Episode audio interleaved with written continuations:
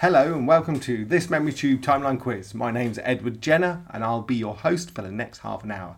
The prize today is a free smallpox vaccination.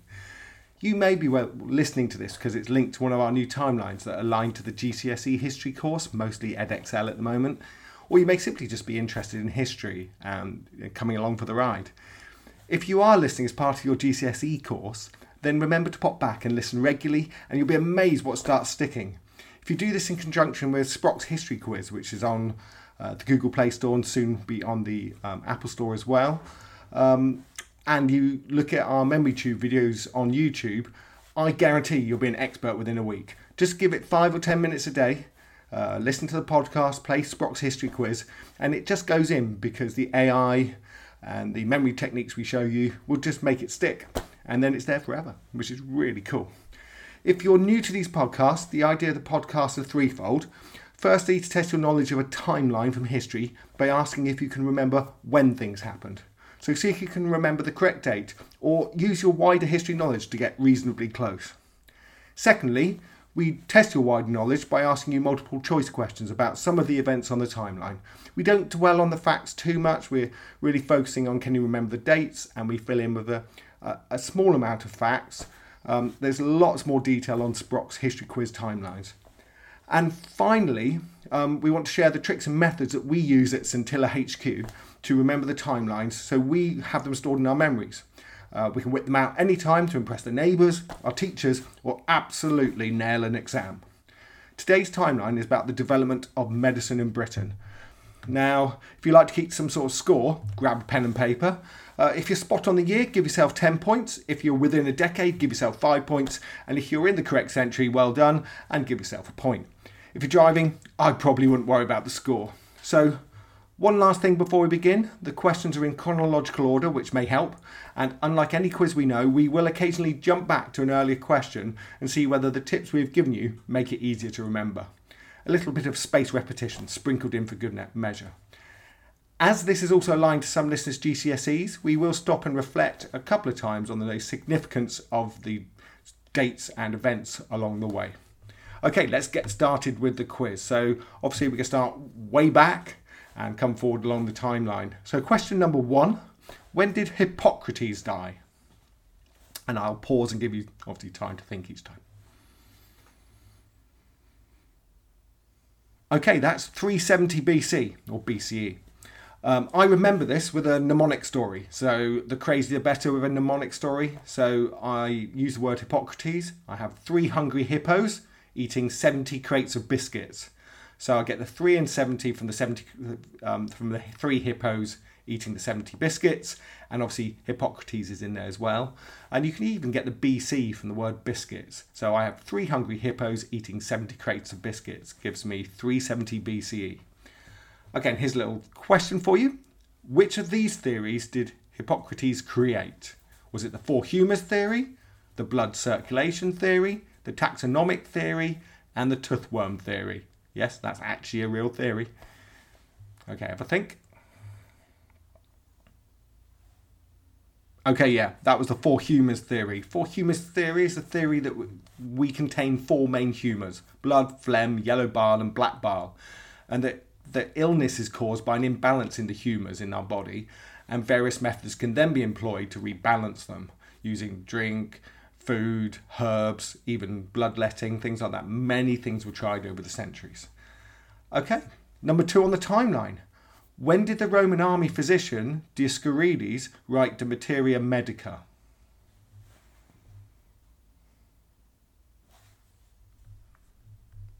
Okay, that's 70 AD. So I remember this with another mnemonic. Um, I treat it as a bit like someone saying a football score. So I imagine the general at the end of the battle goes over to where the physicians are working and wants to know how many of the casualties died. He's told to go and talk to Dioscorides, okay, and Dioscorides says, survived 100, heaven zero. So I the ask Dioscorides, the A and D gives me the A and D for AD, the date to know that I've now moved into AD. But the main bit is heaven zero is seven zero. Okay, so it sounds like it. So I used that to help me remember 70 AD. Okay, here's a quick question on Dioscorides. For how many years do you think De Materia Medica was used as a pharmacology book?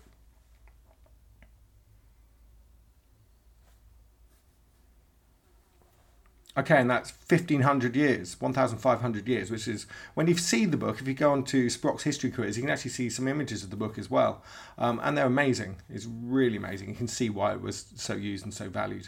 Interestingly, this book also contained um, the knowledge of the pain killing effects of willow bark, and that became aspirin in the modern world. Okay, number three. When was Galen of Pergamon born?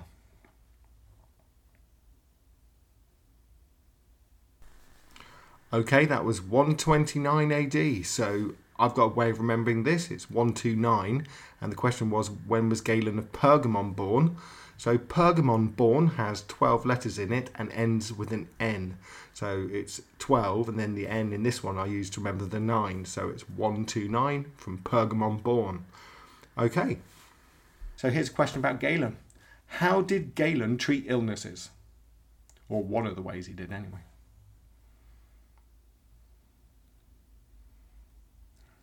Okay, he was following Hippocrates' uh, train of thought, and he was balancing four humours using food, drink, and herbs as one of his main ways of treating patients. So, second question why was Galen's knowledge of human anatomy inaccurate? Okay, and that's because of the laws and customs of the time. He was unable to dissect humans, so based his work on dissecting pigs and monkeys. So he didn't do badly considering. Oh, number four. Here comes four on the timeline. When was the Persian polymath Avicenna born? A little clue that was in the around the golden age of Islam.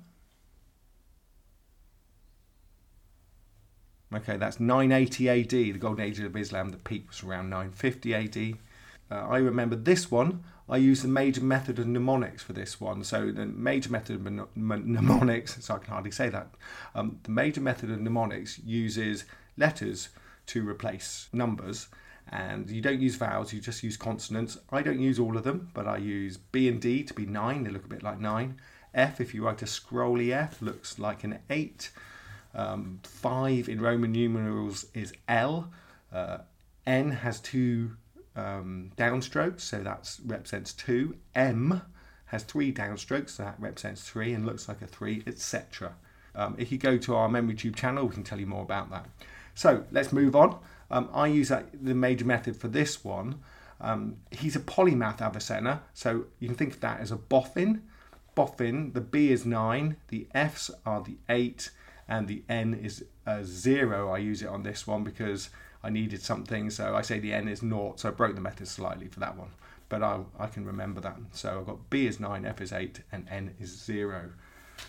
Okay, now quick question How long were Avicenna's books still used in Europe?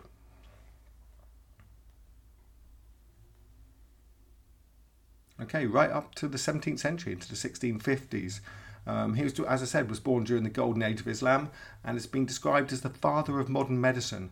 So, whilst the Dark Ages swept through Europe and much learning was lost, the Islamic civilization cherished and built upon previous ideas from ancient Greece, kept hold of them, and then they made their way back into Europe for the Renaissance.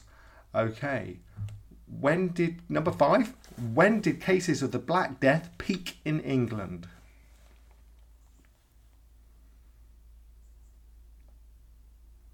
Okay, that's 1348 in England. Um, the Black Death was very unfortunate, obviously, so I remember that date with 13 is an unfortunate number and fortunate, fortunate, fortune 8 sounds like 4 and 8. Okay, so 1348, 1348. Okay, um, which two illnesses were involved in the Black Death?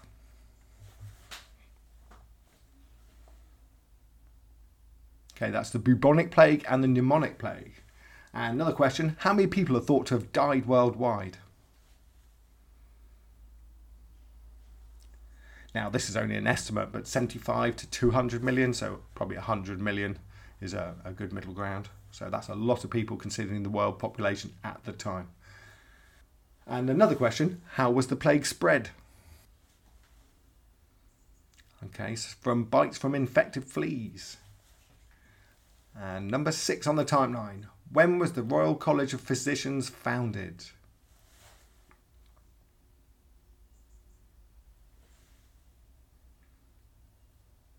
Okay, that was 1518. I don't actually have a mnemonic for this one at the moment, so if you can come up with one yourself, it's good practice for you.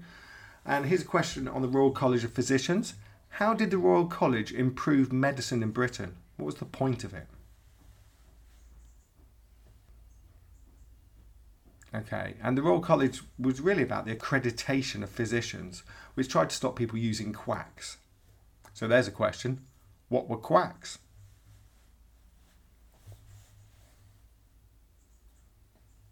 Okay, essentially, quacks were doctors with no training.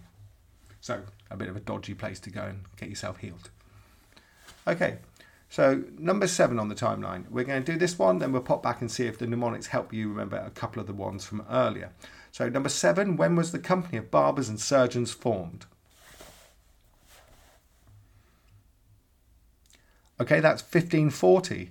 And I remember this one by messing about with the major mnemonic method. I break it slightly to suit my needs. But I imagine when the barbers and surgeons get together, they have a party, they, they're really delirious, they form this company together. And the word delirious, I know the D normally stands for 9 in my method, but I know the date won't be 9540. So I use the D with one downstroke to be 1. The L is a Roman numeral for 5 R, if written as a capital, looks like 4, and S is 0 because S has got the hissing sound the same as the Z of 0. So S and Z. So S's and Z's mean 0 in the major mnemonic method. So, so what's this all about? As they had sharp razors and great hand-eye coordination, barbers used to carry out surgical procedures as well, such as lancing boils, bloodletting, removal of teeth, and even in some battles, they're known to get involved and amputate limbs. So barbers were very much what we consider surgeons, and there were also surgeons who learnt their trade through apprenticeships as surgeons, and they formed together to make one company in 1540. Later in 1800, the surgeons split from the barbers and became more linked to physicians and the medical profession as it was developing. But at this point in time, they were together um, under one roof. Okay, so let's pop back and see if you just remember a couple right from the start. So, can you remember when did Hippocrates die? Remember my hippo story. Okay, that's 370 BCE with my um, 70 crates of biscuits. So I had three hippos eating 70 crates of biscuits. Next one. When did the Roman army physician Dioscorides write De Materia Medica? Do you remember the football score? Okay, so that's 70 AD. Remember, it was survived 100, heaven 0. Okay, so 7 0. And when was Galen of Pergamon born? Hopefully, you're busy counting letters.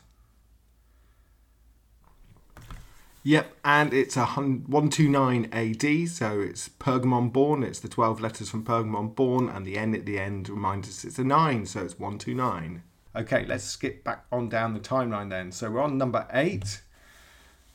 When did Vesalius publish The Fabric of the Human Body?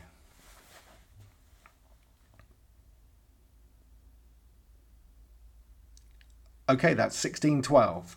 And I remember that because I imagine a skeleton. Uh, Vesalius actually did dismember uh, a dead criminal once and put the skeleton together. That's actually still available in a museum to see. Was one of the only skeletons that he made. He actually built together an anatomical skeleton. So I remember that.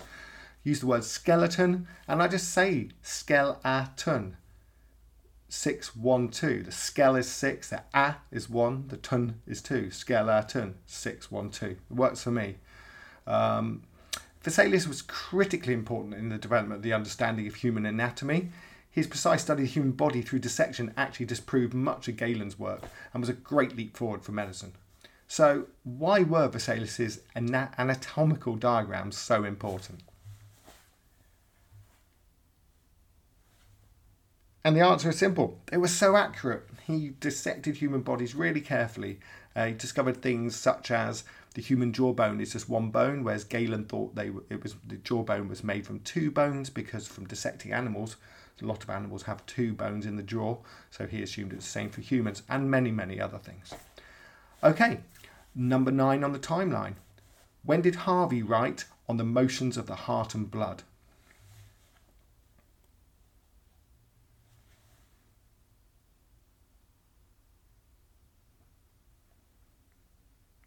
Okay, and that was in 1628. Again, I don't have a mnemonic for this one, so if you can come up with one, brilliant. And even message me and let me, me know what it is because I'd love to have one for this one. So 1628. Um, what was so important about William Harvey's work?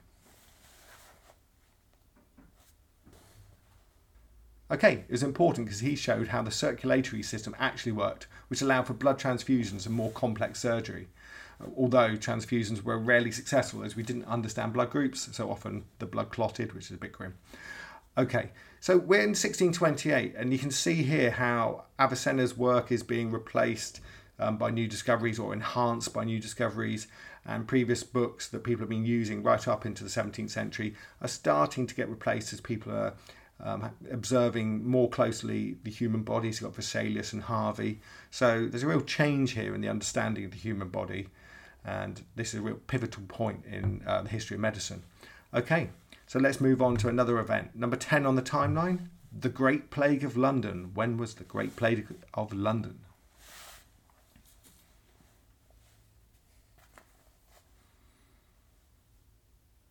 Okay, and that was in 1665. And which event is thought to have helped end the plague?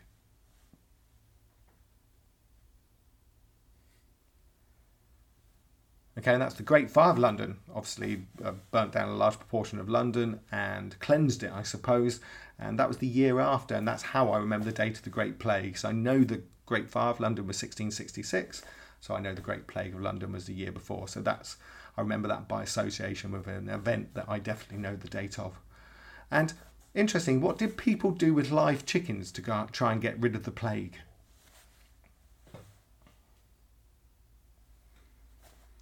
Well, shockingly, they actually strapped them to areas where the infection was and tried to transfer the infection to the live chickens. Uh, imagine that was a pretty traumatic experience and it didn't work. Okay, number 11 on the timeline.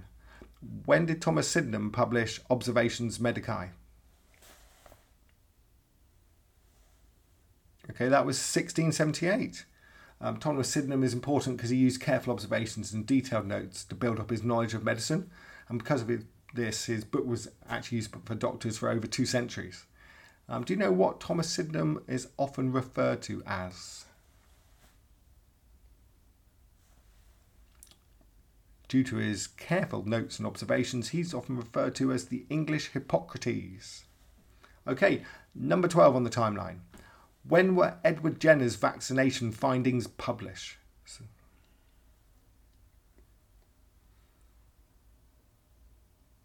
Okay, and that was in 1798. I remember that because after a vaccination, you need a cup of tea. So, teacup, and then you have something to eat. So, they picked up their teacup and drank, and then they ate something. So, teacup gives the T equals 1 because the 1 downstroke, the C equals 7 because the shape of it, and p equals 9. And then they ate something, which is 8, so I get 1798. Uh, this was a massive breakthrough in medicine. Jenner used live cowpox to infect a patient. He then infected them with smallpox and they didn't get ill. He'd noticed this from seeing uh, milkmaids who had already caught cowpox from obviously working with cows all the time. And when smallpox pox came to the village, it didn't affect them. So, again, from really close observation, a great breakthrough. And interestingly, the word vaccination comes from the Latin word for cow, vacca. So next time you hear the word vaccination, you can think of Jenner, cowpox, and smallpox. Okay, so that's 1798, teacup, and having something to eat. Okay, next one, we're going to do this one, then we'll jump back down the timeline again. So, number 13. When did Humphry Davy identify laughing gas as an anaesthetic?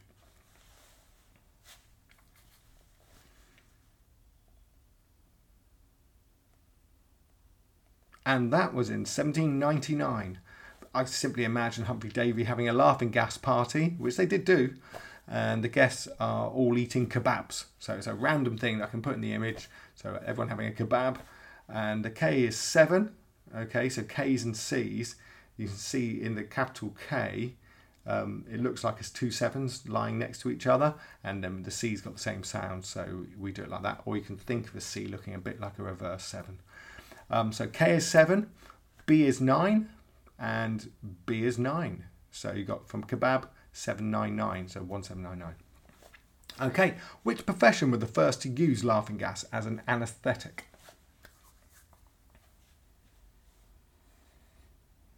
It was dentists. Physicians at the time actually ignored it. They didn't really make much of it, but dentists did start using it. Okay, let's jump down the timeline and we'll start with the first one, but then miss a few. So the first one, when did Hippocrates die? Think of those hippos. Okay, that was 370 with uh, three hungry hippos eating 70 crates of biscuits. Number four, when was the Persian polymath Avicenna born? Do you remember Boffin? Do you remember Boffin? Yeah, if you use the word boffin, you get 980 AD. The B is 9, the F's are 8. And then I put a 0 on the end. Oh, the N you could use, couldn't you, for naught. Okay, and last one. Vesalius published The Fabric of the Human Body. When was that? Do you remember the story about the skeleton? Skeleton 612. Okay, 6 so that was in 1612. Let's jump on down the timeline again. So we've just done laughing gas in 1799. Number 14. When did James Simpson use chloroform on people?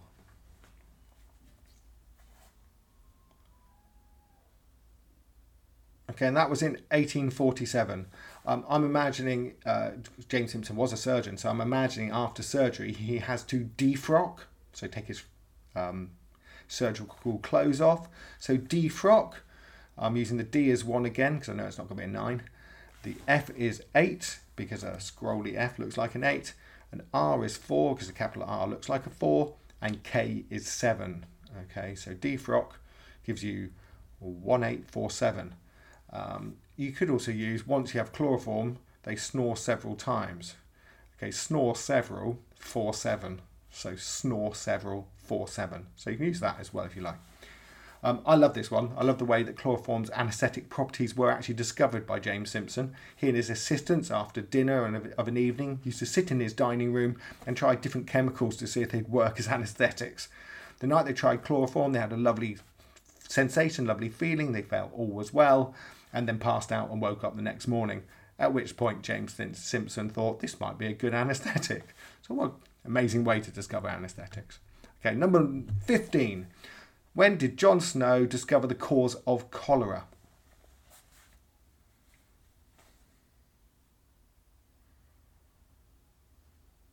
Okay, and this was in 1854. Uh, there's quite a, nice mnemonic for this one using the major method. The actual word cholera um, has the word, letter L and R is the last two consonants, and L is 5 and R is 4, so gives you 54. And I know it was in the Victorian period, so I know it's in 1854. Um, this is another big breakthrough in public health and is again a testament to the use of the scientific method whereby scientists make careful observations and notes. By studying the spread of the disease carefully, and he actually mapped it out, um, he was able to ascertain that the cause was a water pump in one street um, because a nearby cesspit was actually leaking into the water supply and people were drinking it. Disgusting, hey? Uh, the, once the handle of the water pump was removed, this helped the end, end the outbreak. So uh, another really good bit of scientific observation there. Uh, let's move on to the next one. Number 16. When did Florence Nightingale travel to the Crimea?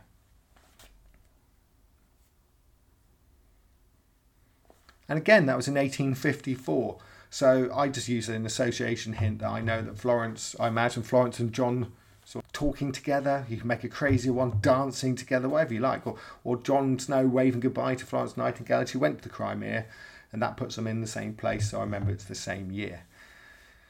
Um, Florence took nurses to the Crimea and slowly helped make changes that eventually changed into modern nursing techniques. What did Florence Nightingale do after the war? Okay, and she actually wrote a nursing book and started a nursing school, the Nightingale School of Nursing, which is actually where St Thomas Hospital in central London is now. So let's move on to number 17. When did Mary Seacole travel to Crimea?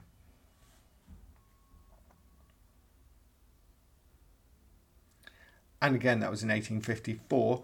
Uh, Mary was originally denied the opportunity to travel to the Crimea as a nurse, so actually, being an enterprising person, made her own way there and started the British Hotel for the recovery of officers and also helped the wounded on the battlefield. Now, let's jump on to number 18 Louis Pasteur. When did he develop germ theory?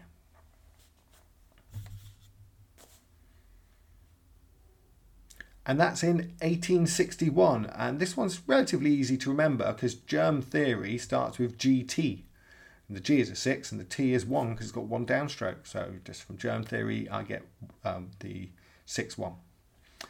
Okay, and people were still unsure at this time what killed disease. Uh, so the miasma theory was still about.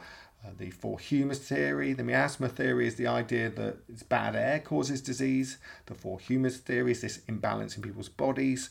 And then Louis Pasteur, through his observations, realized that it's more microorganisms that are causing disease. And he also realized, importantly, that bacteria could be killed by washing your hands and using disinfectant. And that saved millions of people's lives and changed the way surgery worked and how surgeons worked. Okay, so, what do people think caused disease before Louis Pasteur's germ theory? That's right, four humours theory and miasma theory, which I mentioned. So, as a result of germ theory and discoveries by people like John Snow, the Public Health Act was brought in to try and improve the health of the public. Clues in the name, really. Okay, number 19. When did Joseph Lister discover antiseptic?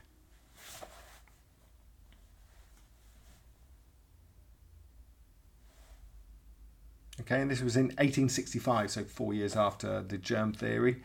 And Joseph Lister, JL. Uh, the J is a six because it's got the squirrely bottom end, and the L is the Roman numeral for five, so six five.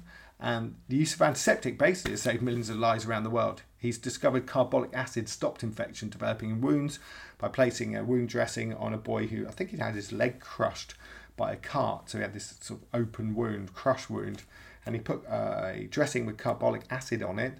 When he removed it sometime later, he, he saw that it wasn't infected, and he was obviously he discovered an antiseptic. So here's a question: Where did Joseph Lister see carbolic acid being used, which gave him the idea to try it? And interesting, he was actually around a tour of a sewage works. I don't know why he was there, but he saw them spraying carbolic acid into the air to get rid of the stench of the sewage works. And he thought that, that might be having an antibacterial effect. So he used it on the dressings and it worked. So that's carbolic acid.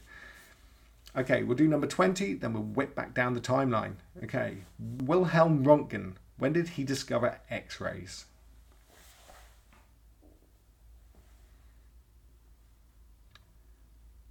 Okay, and that was in 1895. So you can either remember it was 30 years after the discovery of antiseptic, but I find that a bit tricky. So I just decided that the first x ray he tried was really feeble. So I use the word feeble. Um, okay, I don't worry about the one. So the F is the 8, the B is the 9, and the L is the 5. Okay. Number 21 on the timeline. I'm going to do this one, then we'll pop back down the timeline. Karl Landsteiner, when did he discover blood groups?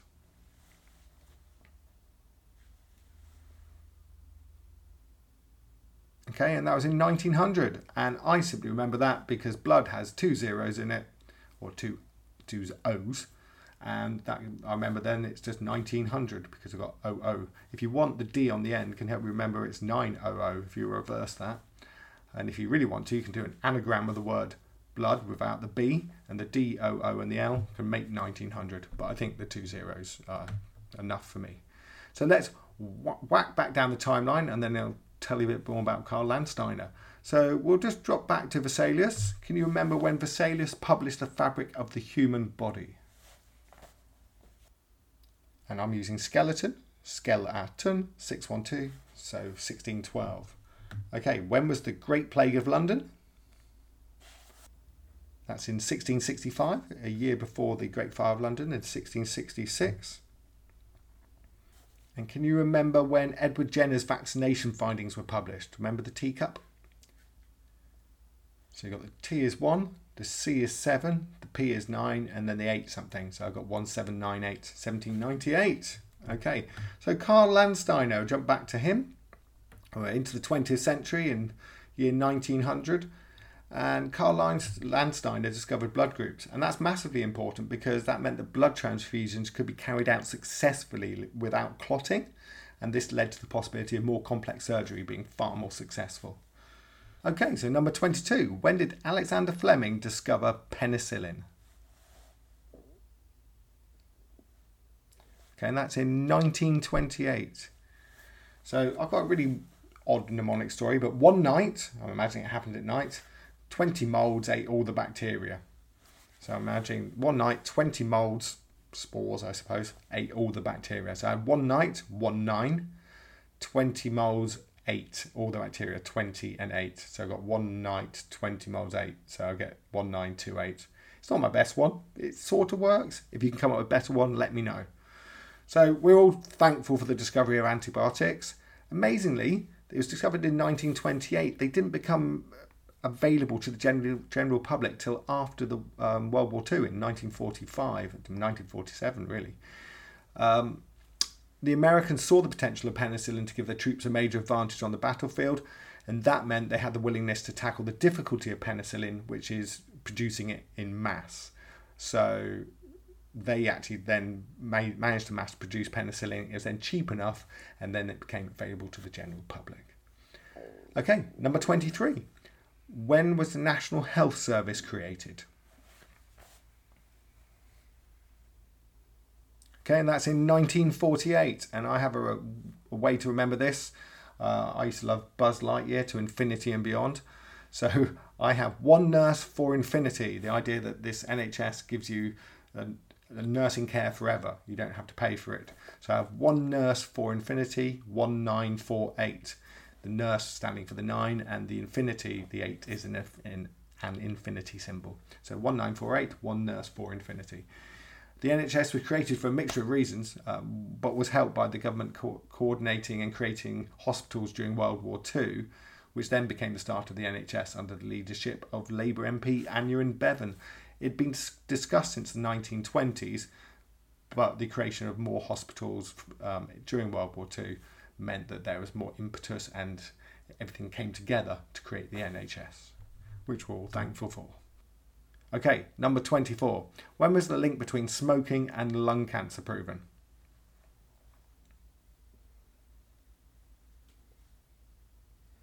And this was in 1950. And I remember this with the five looking like smoke rising up and then the zero being oh, that's not good for me. So 5 0. Number 25. When did Crick and Watson publish the correct structure of DNA?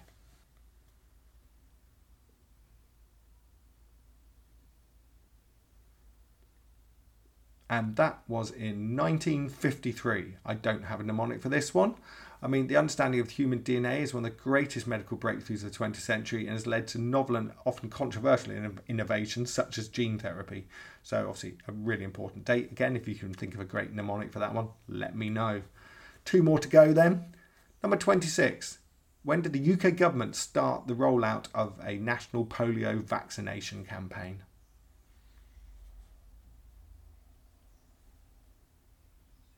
and that was in 1956.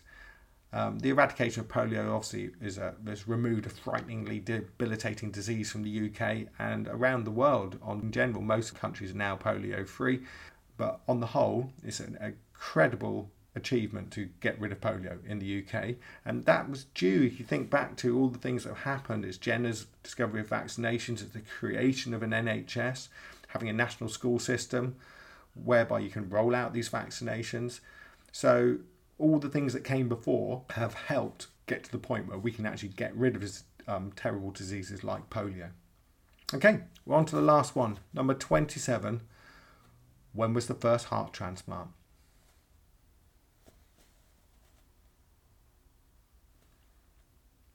Okay, and that was in 1967. Now, although the first transplantee only survived for 18 days, Now, over 3,500 people benefit from life extending impact of heart transplant surgery every year. And the success of this can be attributed to all the innovations we've seen on this timeline today. And you, know, you go back and you think about Vesalius's um, accurate anatomy, uh, Avicenna, and people like him holding on to all that knowledge whilst uh, Europe went through a period of losing so much knowledge.